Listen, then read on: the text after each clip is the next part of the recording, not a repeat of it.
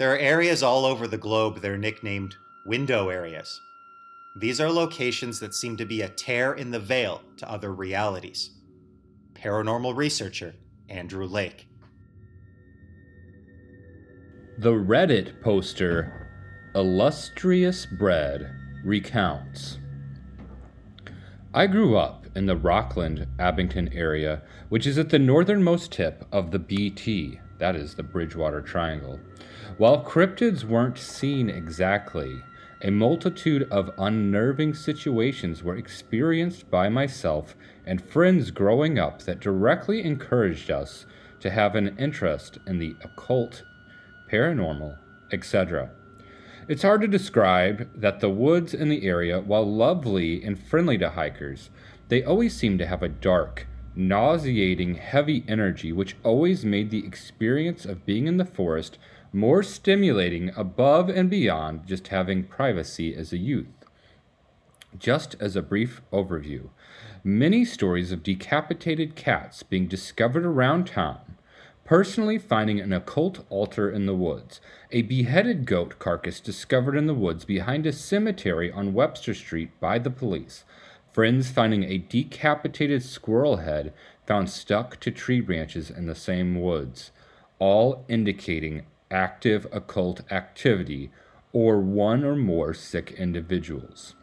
An odd experience of being in the woods and feeling unnerved as hell to the point where a friend and I booked it out of there on our bikes, only to hear a lightning like crack and have a very large, very old, healthy, and full grown tree fall behind us directly along the path towards us, to where the treetop missed my friend by about five feet, dramatically blocking our re entrance a few seconds earlier, and we have, would have been struck by a random falling tree.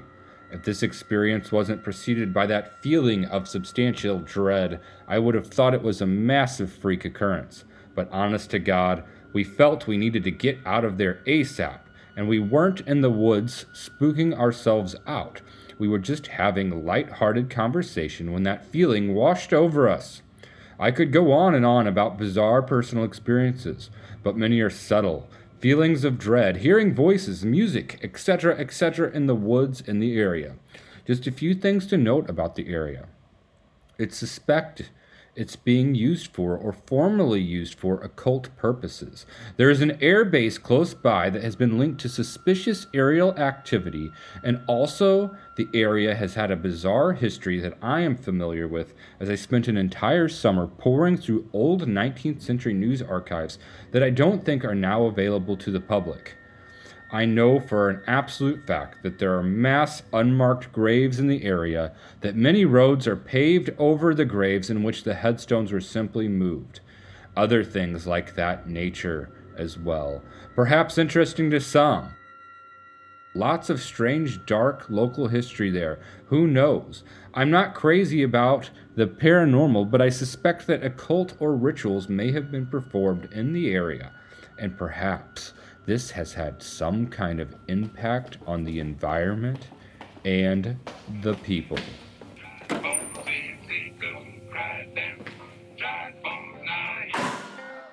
You are listening to the Spectral Skull Session Tales from the Twilight World of Myth, Mystery, and Imagination. The idea behind this podcast is that we explore claims about the occult, supernatural, and paranormal from an analytical standpoint. We're open to the existence of a world beyond the five senses, and we dismiss that dogmatic skepticism that insists that any story about the unexplained has to reduce to hallucinations or swamp gas. But we're not committed to any particular theory or philosophy about what the paranormal is, and we realize that, whatever is out there, the answer is likely to be more complicated than any existing model or theory. What we bring to the table is small s skepticism, a skepticism that we throw as much on the mainstream accounts as we do on the supernatural story. Okay, let's get started. Welcome, everyone. This is our episode on the Bridgewater Triangle. Bridgewater Triangle is a region of high strangeness in Massachusetts, defined by the towns of Abington, Rehoboth, and Freetown. In the center of it is Taunton, Massachusetts. Uh, you may recall in episode 7, our episode on the Mothman prophecies, we defined high strangeness as an area where there are multiple encounters in two or more categories of the paranormal, including but not limited to ghosts, UFOs, orbs, cryptids, synchronicities, and prophecies. The Bridgewater Triangle has it all not only poltergeists, orbs, and Bigfoots, but also giant snakes, thunderbirds, and the ghosts of Indians. The term Bridgewater Triangle was coined by paranormal investigator Loren Coleman in 1970 for his book Mysterious America. If you don't know New England very well, there's a part of Massachusetts that sticks out like a barb with a hook on the east end. Um, it kind of lips over Rhode Island. The barb is sort of defined by uh, the Rhode Island Bay, the bay that Providence is on. It's Narragansett Bay. I think I'm pronouncing that wrong.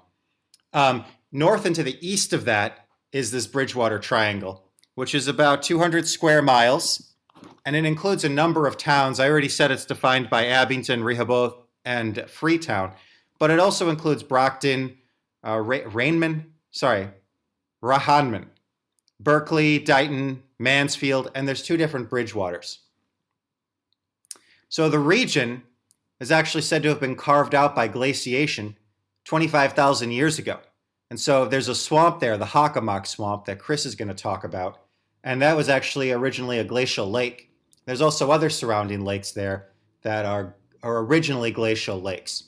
So people have even found rare and ancient organisms that were more common during the ice ages in these lakes, including something called uh, which are aquatic invertebrates. They look kind of like jellyfish. And when I was reading a description online, they sound like they're kind of like sea anemones or coral. So they're kind of uh, they're animals, but they don't have much of an integrated nervous system, and they live communally. And again, they're kind of microscopic. So when you see them together, they just look like a big gel or a jellyfish. So uh, most recently, bryozoan were discovered in Lake Nippenicket. Moving forward in time, it was one of the most densely populated areas of North America around when the uh, colonialists from Europe began landing. And uh, there's at least one major object you can see that's an artifact from before colonial landings. That is Dighton Rock, a 40 ton boulder found in the Taunton riverbed. This is a rock that has carvings on it that appear to be symbolic or linguistic. Uh, they're primarily lines, geometric shapes, and schematic drawings of people. In fact, these are called petroglyphs. And I have, uh, Chris, a quote from 1690. This was Reverend Cotton Mather, who wrote a book called The Wonderful Works of God Commemorated, in which he described uh, Dighton Rock. he says, Among the other curiosities of New England, one is that of a mighty rock on a ter- perpendicular side, whereof by a river, which at high tide covers part of it, there are very deeply engraved.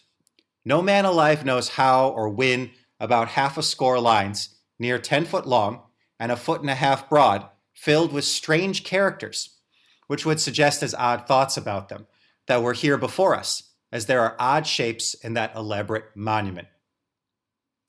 These carvings haven't been definitively dated or sourced to any particular civilization. Uh, so the most common theory is that they were done by the local Indians, the Wampanoag. But uh, there's also a theory that the ruins or petroglyphs were made by Portuguese sailors who landed around 1500. There's also a theory that they were made by the ancient Phoenicians, uh, as the rock has some similarities to another one that's located in Vermont.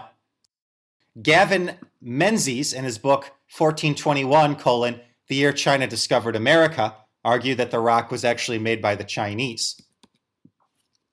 So I want to just emphasize there's deep history here. Um, it goes back, as I said, to the Ice Age, and there's still creatures living here that were here before humans were ever here. Plus, we have evidence of a civilization, and we don't know how far back that civilization goes. So there could be, for all we know, considering that these petroglyphs look like they were possibly made by the Phoenicians, um, but can't be definitively traced to any particular civilization. This could be a lost civilization, something that predated even the Indians. Now, moving forward in time again, in the 1670s, at which point in time the British had established the Plymouth colony, there was the war that Chris alluded to earlier. This was called King Philip's War because it was a war between the British colonists and the uh, Wampanoag Indians, who were led by Chief Metacommin, also known as King Philip. This was the bloodiest war in North American history, at least per capita. 5% of the total population of the Bridgewater Triangle was destroyed. In fact, it was 5% of the population of what today is Massachusetts. Um, two weeks after the death of Metacommin, there were still resistors, and uh, British, sorry, Benjamin Church, an Englishman, led a raid to mop them up, and he chased down a group of Indian fighters led by a man named Anawan. He was an elderly Native American, and he negotiated a peaceful surrender. In good faith, he surrendered the Wampum Belt. So this is a belt that represented graphically the history of his people, and it also had a, a currency value. So it was actually like a precious artifact. He surrendered in good faith to the English as part of an agreement that he and his people would not come to harm, but would be allowed to leave if they left in peace. That agreement was violated. His head was put on a pike, and uh, the Wampum Belt then disappeared. So it's said that one of the re- reasons why this region is haunted is because this act of deep betrayal triggered a kind of a curse. And in fact, if you look at the 2013 documentary, The Bridgewater Triangle, while filming that documentary, one of the researchers says, um, you know, I think that this all has to do with the Wampum Belt disappearing. And right when he said that, their lights went out in the documentary. Hmm. Interesting stuff. Yeah, I actually, uh, I think I'll, I'll start off by talking about the uh, Hockomock Swamp. I think that ties very much in with this Native American tra- tradition and history, and also indicating that this location, the swamp and the Bridgewater Triangle, have had spiritual significance for centuries.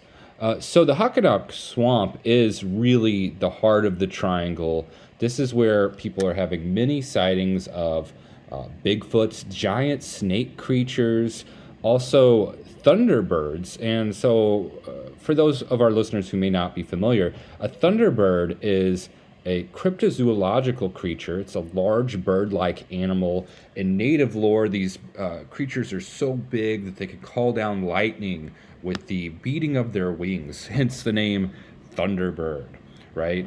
Uh, the. Yes. Chris, are you going to go on about Thunderbirds? Uh, did you have something to add? Well, I just wanted to add that some people say the Mothman is a Thunderbird, and then just some people also, if you know the uh, Mississippi River Valley area, uh, which is where I'm from, as I'm from St. Louis, there's a small town called Alton, Illinois, across the river, which famously has a Thunderbird depicted on the bluff overlooking the river. It's called the Piasa bird. I think it's actually been destroyed now, but it was there through my childhood.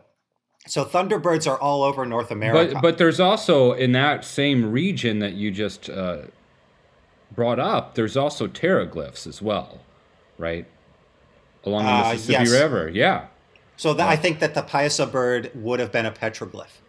Mm-hmm. Yeah, absolutely. So uh, yeah, we definitely this this is this type of cryptozoological phenomenon is not distinct to the Hockomock swamp region. So that term Hockomock means in Algonquin places where spirits dwell. Now it's important to note that the Wampanoag worshipped this god called Hobbamock, right? And so Hobbamock, Hockomock, these two are very much interrelated. Hobbamock is a deity of death and disease, right? And he's actually made out of dead human souls. He kind of arises as as they congregate in areas of death like this swamp, right? Um, and so, also important to note, Hobbamock, Hockomock, for the natives, those are actually, uh, or for non-natives, those actually have become interchangeable. Okay, so the Hobbamock Swamp is an area of kind of high psychic or evil energy to this day, there are allegations that there's satanic activity taking place. People indicate they see hooded and robed individuals out there having these rituals. Uh, as you alluded, the the colonists called it the Devil's Swamp. It's kind of fetid. It's filled with quicksand. There's lots of nocturnal screeching creatures at night, and so it's got this very dark vibe. That's correct, Chris. And also a major element are people see lights in the swamp. So there, people will see uh, orbs and a lot of phantom fires, which is a phenomenon that I wasn't very familiar with, but which is apparently very common in the Hockomock Swamp and actually all over New England. So this is a phenomenon where people will be they'll be like canoeing on a stream, a river, or even out in the ocean, and they look on shore and they see a fire, looks like a bonfire. And often they also hear sounds like a party. And so, you know, you get excited and you're like, let's go check that out especially if you're like me, you might I'm going to go crash this party, right? And like see what it, you know. It's late at mm-hmm. night. Maybe I can just kind of hang out with these people. Um, but when you get there, there's nothing there. It's gone. There aren't even any ashes.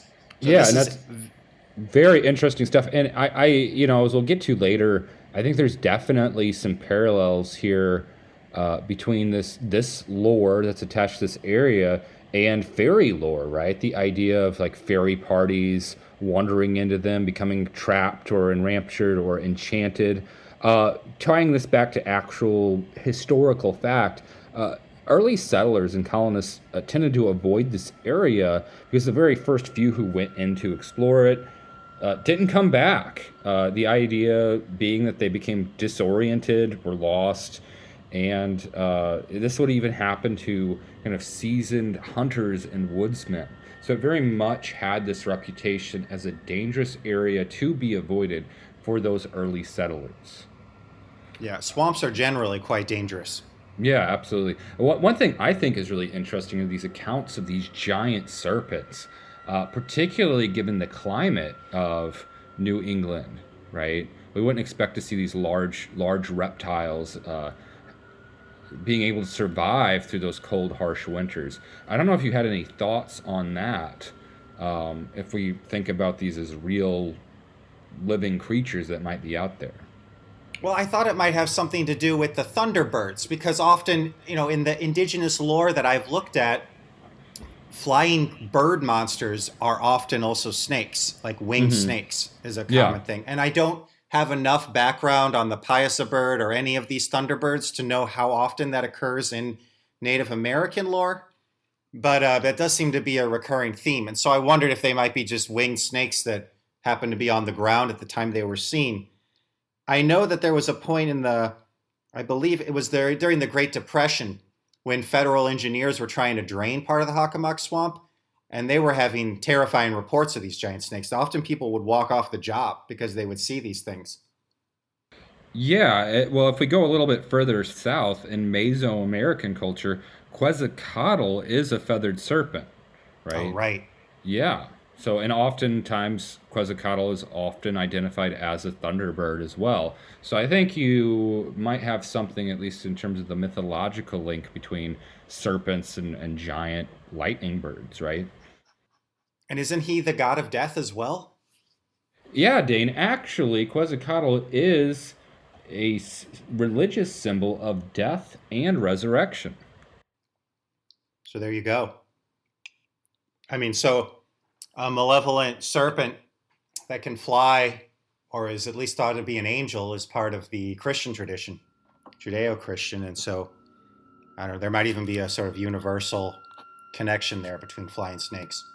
But, you know, I think just to stay grounded in the topic area, this seems to be really an interesting area because of the degree to which Native American mythology manifests or at least is experienced by contemporary people.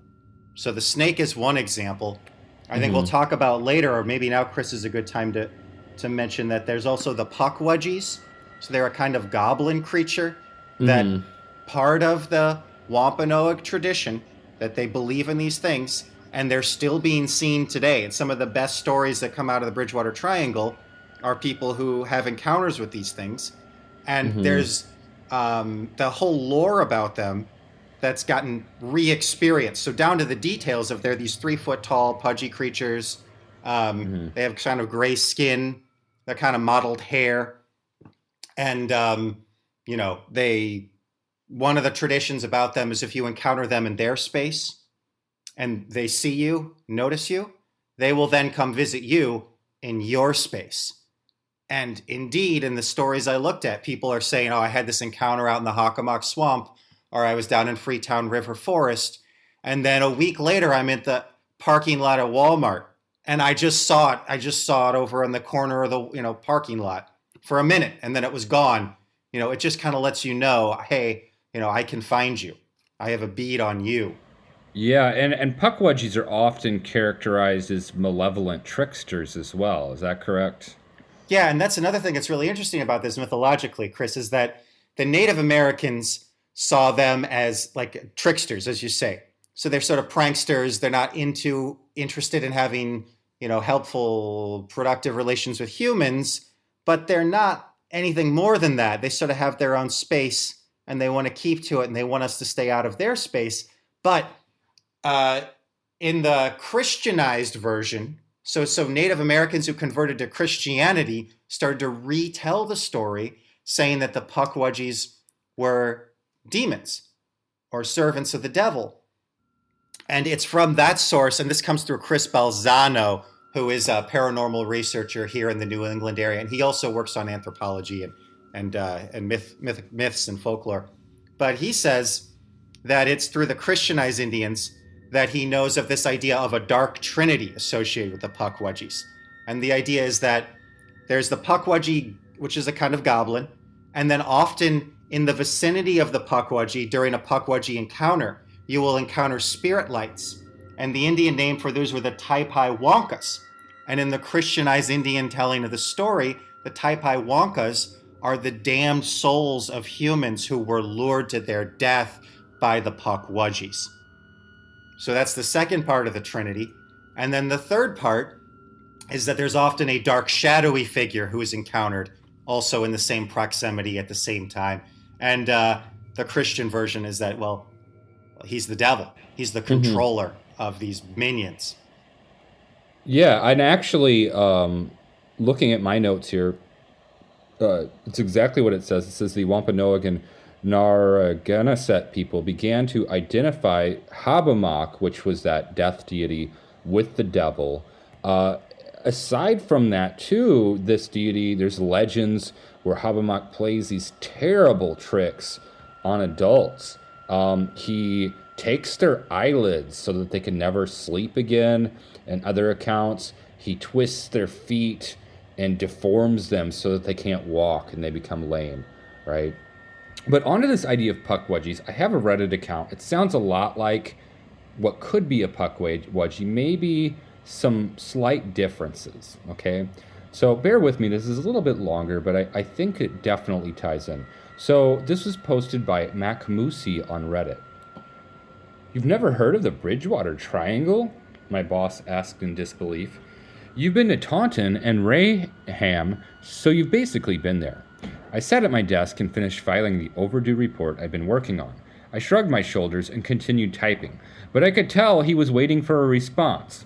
I didn't want to get into it, not now, because I knew he was going to try and convince me to go exploring. No, I haven't been to the Bridgewater Triangle, and I don't believe in all that hullabaloo. He raised an inquisitive eyebrow. Are you kidding me? I sighed and turned away from my computer.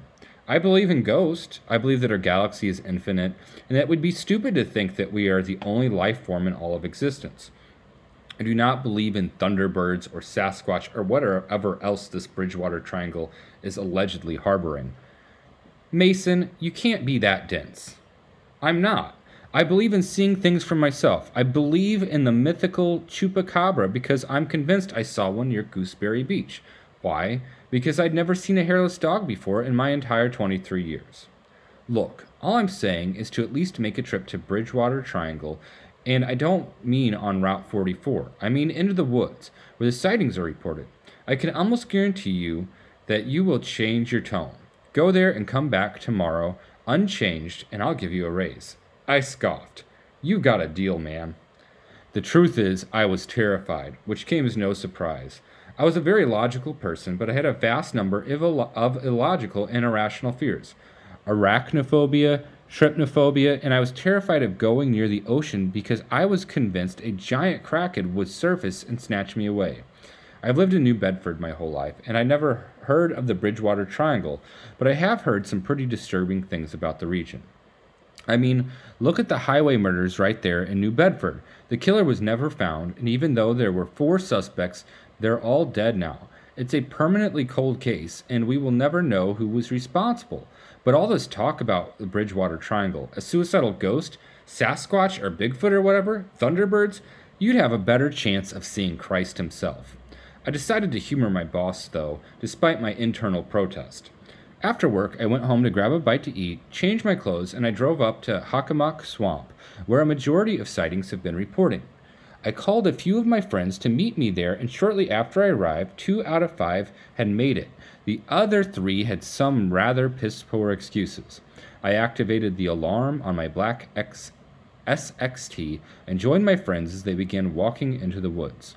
We must have walked for at least half an hour and literally witnessed nothing but silence.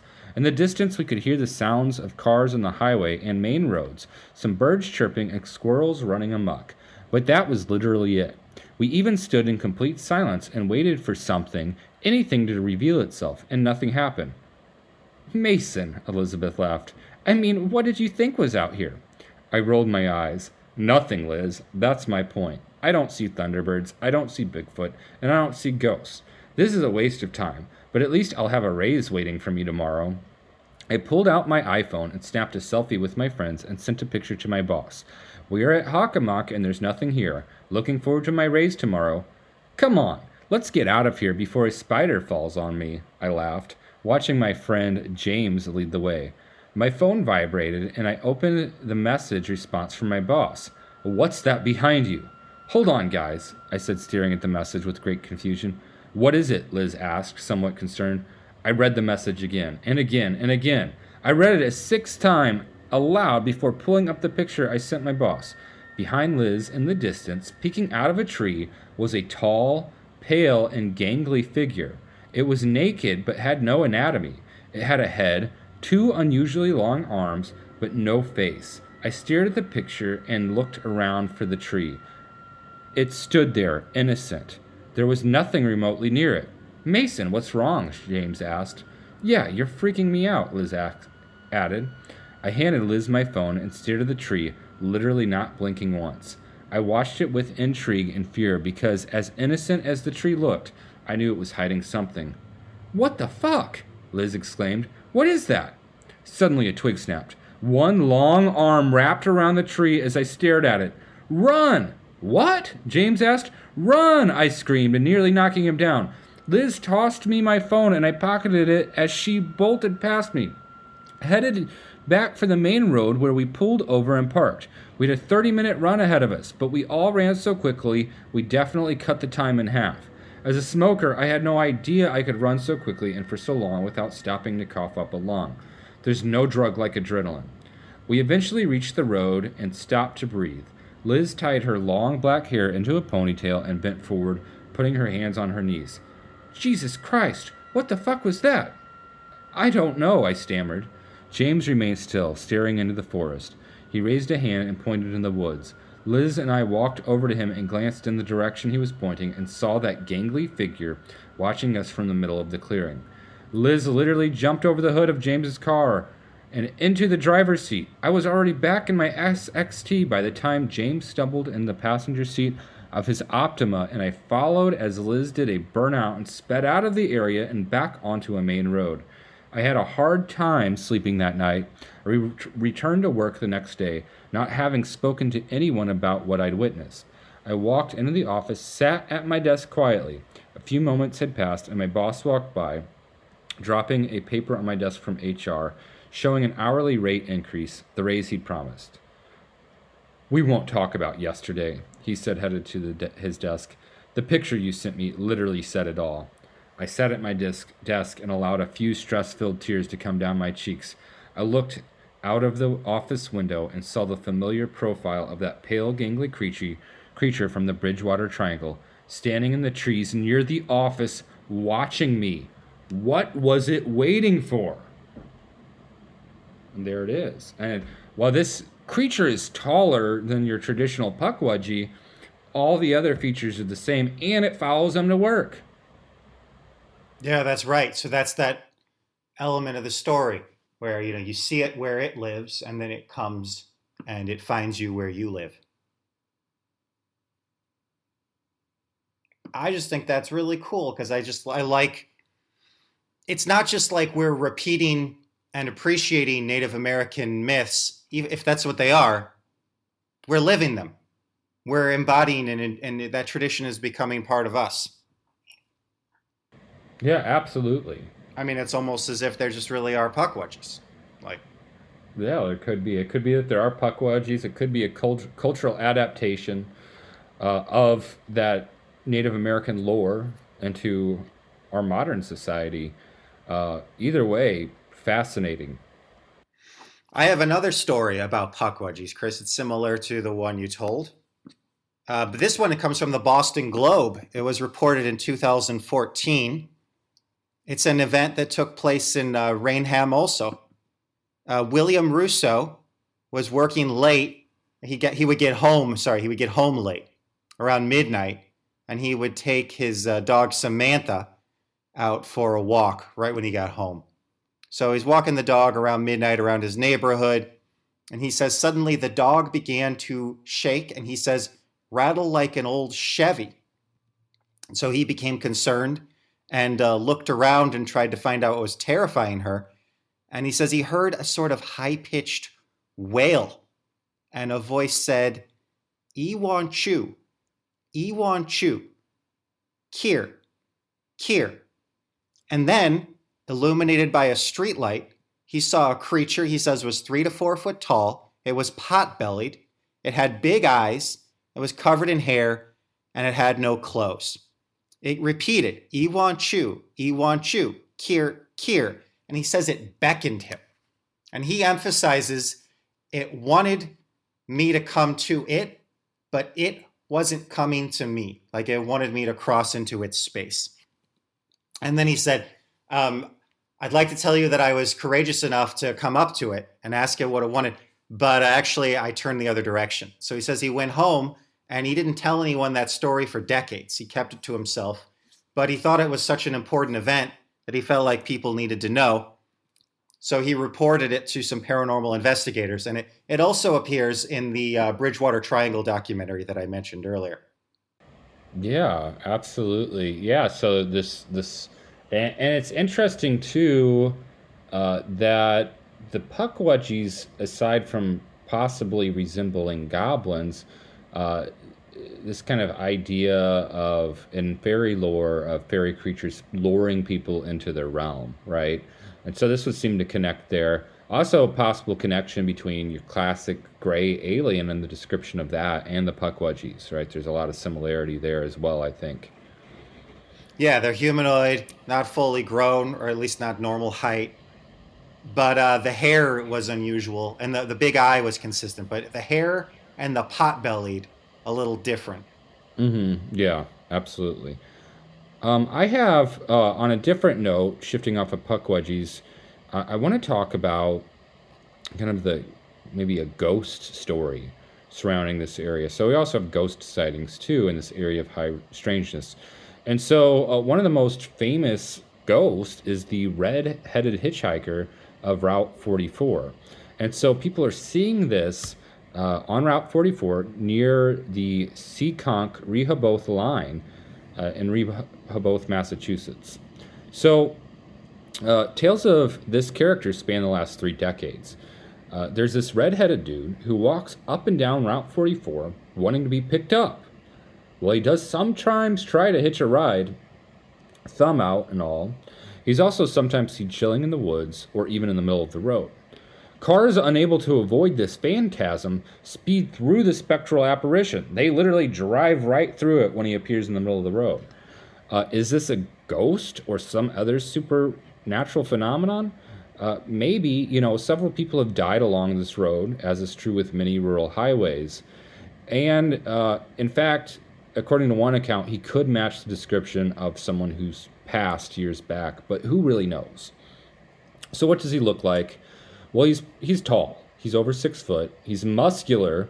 He's got this fiery red hair and sweet beard, pretty rugged figure, oftentimes wearing work pants or denim, but always a red flannel shirt. Now, people who get a close look at him say they can tell right away he's not human. Okay. Uh, he may be something more or less than human, but it's these dead eyes that he has that give him away. Like, so, eyes the window of the soul. When people look, there's this kind of dead death in his eyes, right? Uh, different. There's different variations of this account. Sometimes people pick him up. He gets in the car. They're riding along, and then he vanishes. Sometimes, as the driver approaches, he vanishes. And perhaps, probably the most disturbing is sometimes people are driving by themselves and he just appears in the passenger seat within the vehicle. And there's more from the uh, Encyclopedia of Haunted Places 2005 by Jeff Belanger. There are reports of him uh, talking over the radio. Did you come across those, Chris? No, I hadn't. I think you'd mentioned this to me before, but would you care to elaborate? Yeah. So uh, often people will say when the phantom hitchhiker disappears, they hear laughter, and the laughter is coming over their radio. So, mm. in the best version of this story, um, a couple was driving down 44 when they saw a man along the side of the road and they stopped to see if he needed some help. The man got out of the car and walked to the man so this is the male got out of the car. He was driving. He walks to the man he sees on the side of the road. As he gets up to the man, that man disappears. And then he hears laughter coming from all around him. And they're surrounded by woods, right? So that's terrifying. He runs back to the car, jumps in the car, and the woman he's with says, I heard laughter. It was coming out of the radio. Hmm. And often it also taunts you. So when he disappears, he says, mocking things, and I couldn't find anyone who said specifically what he's taunting you, like what he's saying. Like, is he saying like you're so fat, right, or you're such a fool to pick up a hitchhiker on the side of the road? You're so dumb. I don't know what he's, but it's often described as a taunting. Uh, maybe it's the laughter itself that's taunting. Yeah, it would sound like it. Sounds very sinister. Uh, but also somewhat of just a kind of that trickster thing that we were talking about as well. Definitely, there's a trickster element. Yeah. Mm-hmm. Yeah. Um, when when things involve cars, I start to think that sounds more like an American urban legend because you know how we love our cars, and I know so many stories, sort of tall tales about things that happen involving automobiles. Like we all know the one about the uh, the hooked man, the hooked escaped madman yeah, mm-hmm. who kills lovers who are making out alone on some lovers lane type area. So that's a recurring story involving cars. And then the phantom hitchhiker stories are ubiquitous to the United States. Um, so we love our cars and they become a source of mythology. But one thing that I actually think rings true about the Phantom Hitchhiker and the radio is that I hear a lot of reports about paranormal phenomenon interfering with electromagnetic equipment. So um, uh, when we did the exorcism story, Chris, uh, there was one thing I came across in my research that the boy at one point who was possessed had a fit of possession while his uncle was driving him to be baptized. And they said it said in the in the priest's notes while the boy was having this fit in the car the radio stopped working. It went all like staticky. And uh, john keel writes about this too how there seems to be a lot of electromagnetic disruption associated with ufos and paranormal activity and Loren Coleman the researcher who got the whole bridgewater triangle thing kicked off at least he's the person who first started calling it the bridgewater triangle Loren Coleman just says that there's a lot of uh, uh, electromagnetic magnetic disruption that happens to investigators who are working in this area. So batteries go dead, equipment shorts out. That kind of thing is a, a common theme. Mm-hmm. Yeah, actually, and also often in UFO stories as well, right? Yeah, it's a big element of UFO stories. Yeah. Yeah, so we have this area of high strangeness. So what could what's going on here? What do we think? What are some theories? So one thought that I had to have, and I think we should just get it out there. Well, um, this came to me while watching the documentary, the 2013 documentary, which is pretty good, but it lumps everything you could imagine in there, from stories that are uh, well documented, including some that have some photos and video, which I'm hoping to get some of that up on the website if I can get uh, permission, or at least determine if it's open source. But uh, so really good documented photos of orbs and UFOs, um, and also some EVP recordings of voices. Some of them speaking Algonquin, but um, but also like I said, more of the urban legend stuff. And listening to that, I had the thought that it, one, you know, the simplest, maybe naturalistic explanation is that there was just so much that's happened in this area. So just that war, the King Philip's War, was so violent, almost decimation of the population, right? 5% of the population, you're halfway to decimation. Um, incredibly violent event, traumatic. And then you've got these Indian graves everywhere that aren't really well documented or getting moved around. Um, early on in the archaeological investigation of the area, this is actually early 20th century, they dug up some of these graves. There was actually uh, an academic expedition, and uh, they dug up some of these graves, and they said they actually found bodies, and they were buried with red ochre, which is used for dye and has other medicinal purposes among the Indians. So it's sort of a holy thing that they would sometimes bury people with. And when they would dig up bodies with that red ochre, it would just it evaporate. It would like literally burn right before their eyes. And this is a completely scientifically accepted phenomenon that when you have bodies that have been buried uh, in areas with low oxygen and you finally exhume them, that they'll often just disintegrate before your eyes.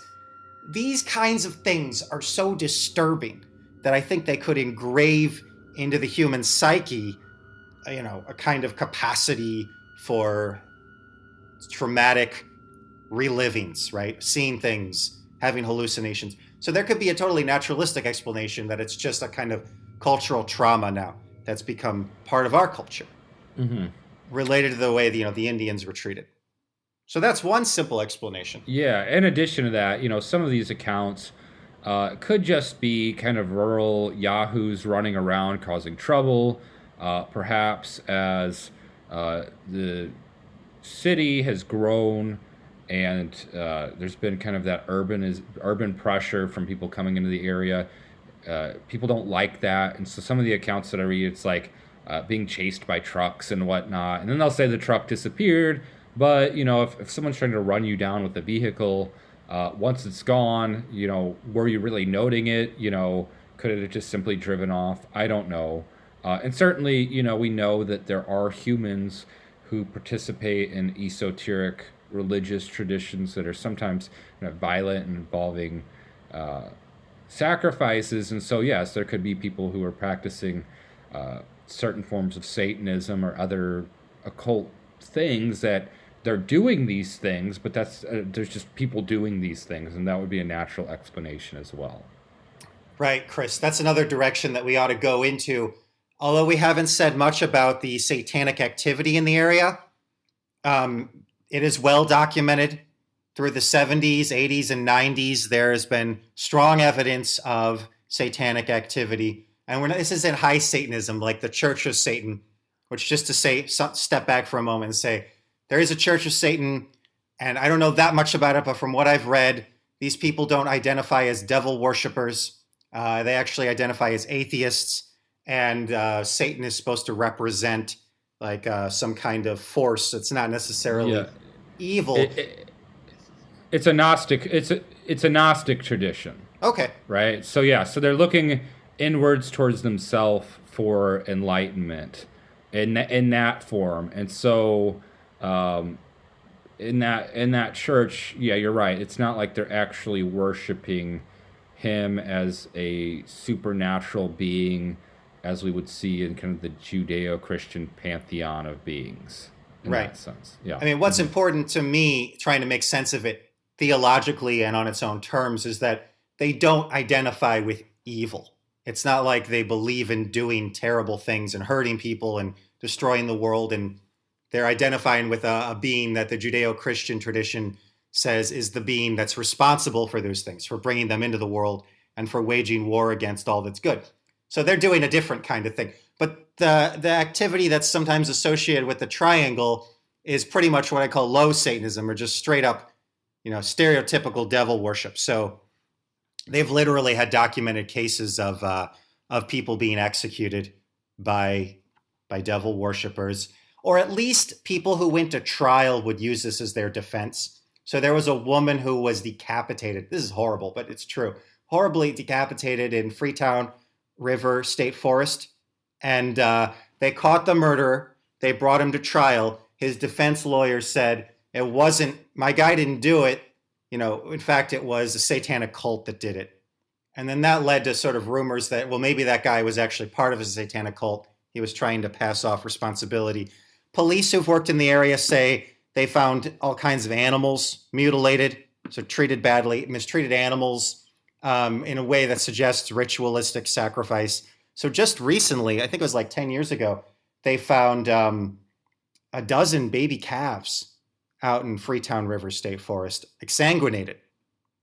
And um, I don't even know how you get 12 calves. Like, that seems like a major operation to me. Yeah, you'd have to have a trailer, I think, like for hauling cattle. Yeah, which seems like it's like a step up from step up from being just some yahoo. Like you have to have a Yeah. team of people, right? They have to have I some mean- funds and resources to do that. I mean, I guess you could stuff them into a U-Haul. yeah, I mean, I yeah, I don't know. Probably wouldn't get your deposit back on that one though. So there is, and this is kind of low material. It's it's um, kind of bothers me. I don't find it as as interesting or enjoyable as the, a lot of these stories about the paranormal because it's not really paranormal, right? This is just people doing evil things, right? You know, hurting other humans and hurting animals. Uh, it bothers me, but you know, you do have to admit, like you pointed out, that could play into the what's happening in the triangle in at least two ways. One is some of what's happened in the triangle could just be the result of just people engaged in criminal misbehavior. But it could also be a paranormal explanation that um, they've summoned things or brought things into the world or they've worsened activity that was already here. Mm-hmm. Yeah. Yeah, and I think that if we go back into the history of this place and the kind of accounts throughout the ages of this being a spiritually significant place, um, and we suspend disbelief and say these things are going on, we I don't think we can say they brought this into being or existence to their activities. Uh, perhaps they're committing those activities in that place because it is a, a place of high psychic and spiritual energy, right? Yeah, so there could be a feedback loop there that um, you know, um, Robert Anton Wilson is the person who gets this idea out into the culture the best of anyone I know. He's a a fiction paranormal writer, but also a person who worked with the occult and wrote true stories about his experiences with the occult. And he wrote, he's best known for a fictional story called the Illuminatus trilogy, which, um, and in that story, a major theme of it is that evil beings, evil spirits, uh, want human beings to to commit human sacrifice, and the reason why they want it done is because it will empower them. It will give them energy and allow them to, you know, further their nefarious designs. Um, so yeah, I think the possibility of feedback loops, paranormal feedback loops, are in the culture and therefore ought to be mentioned as a possibility. And, and also, so let's go back, circle back to the idea of this being an area of high strangeness. We have ghosts, we have UFOs, we have pukwudgies, we have uh, potentially deities in the form of thunderbirds. So, why so much? What could be going on?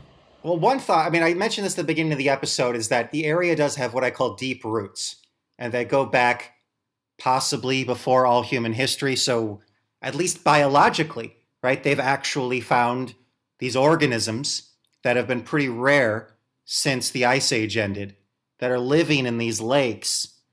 And if you find, you know, simple invertebrates living in the water, you wonder what else could be there, right? Or what Mhm. kinds of memories. Like, you know, what if we see Native American ghosts, but then we're also seeing the ghosts of some creature that was sentient before there were humans, right?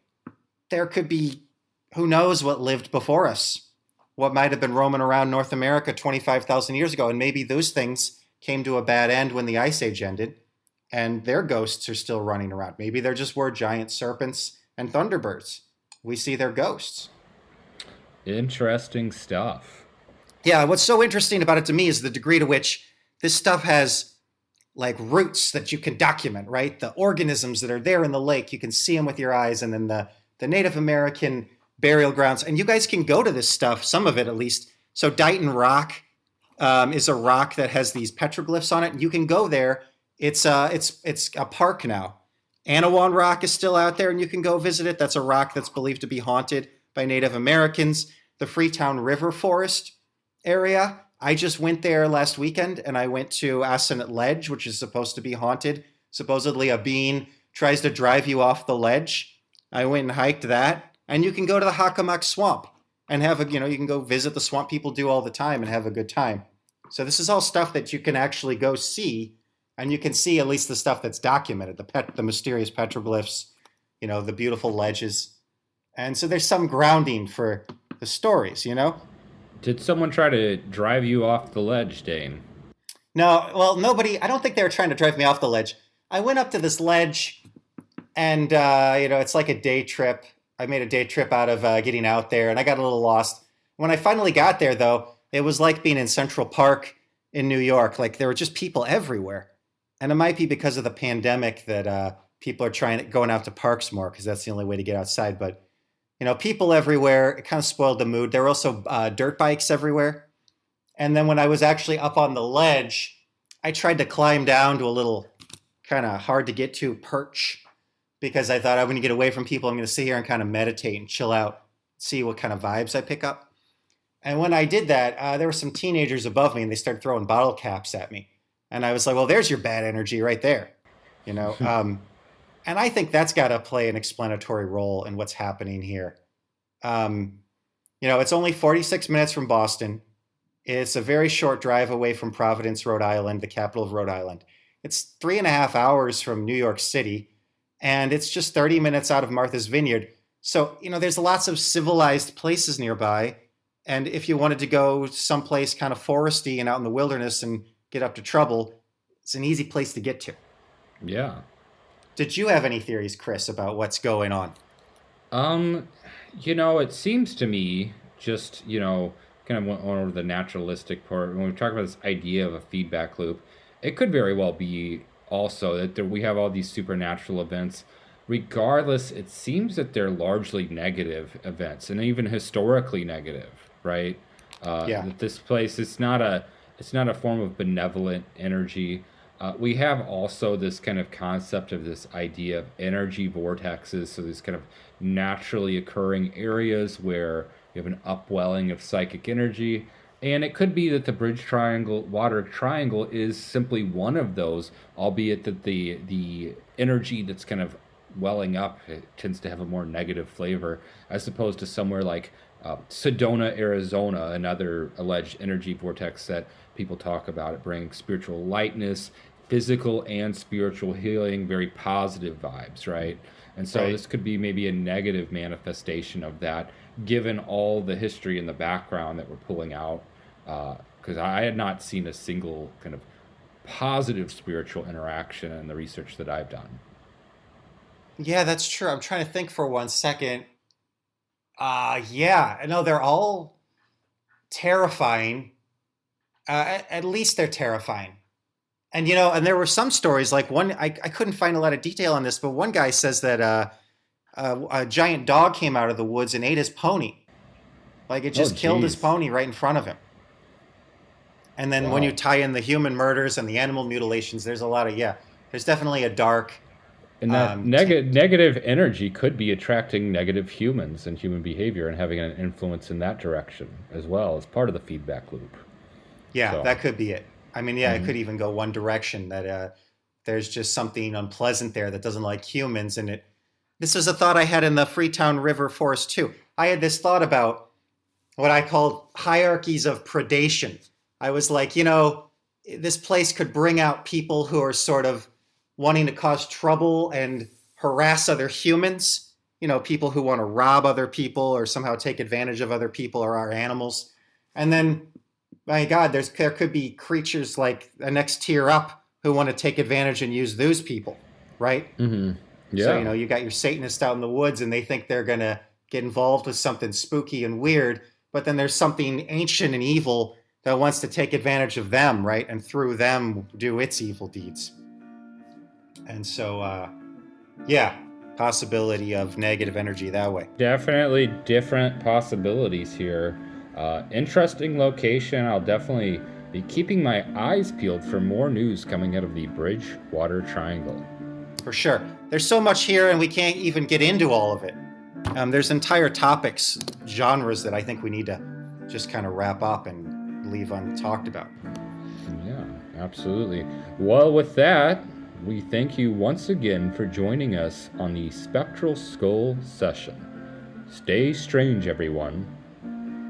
Stay sane.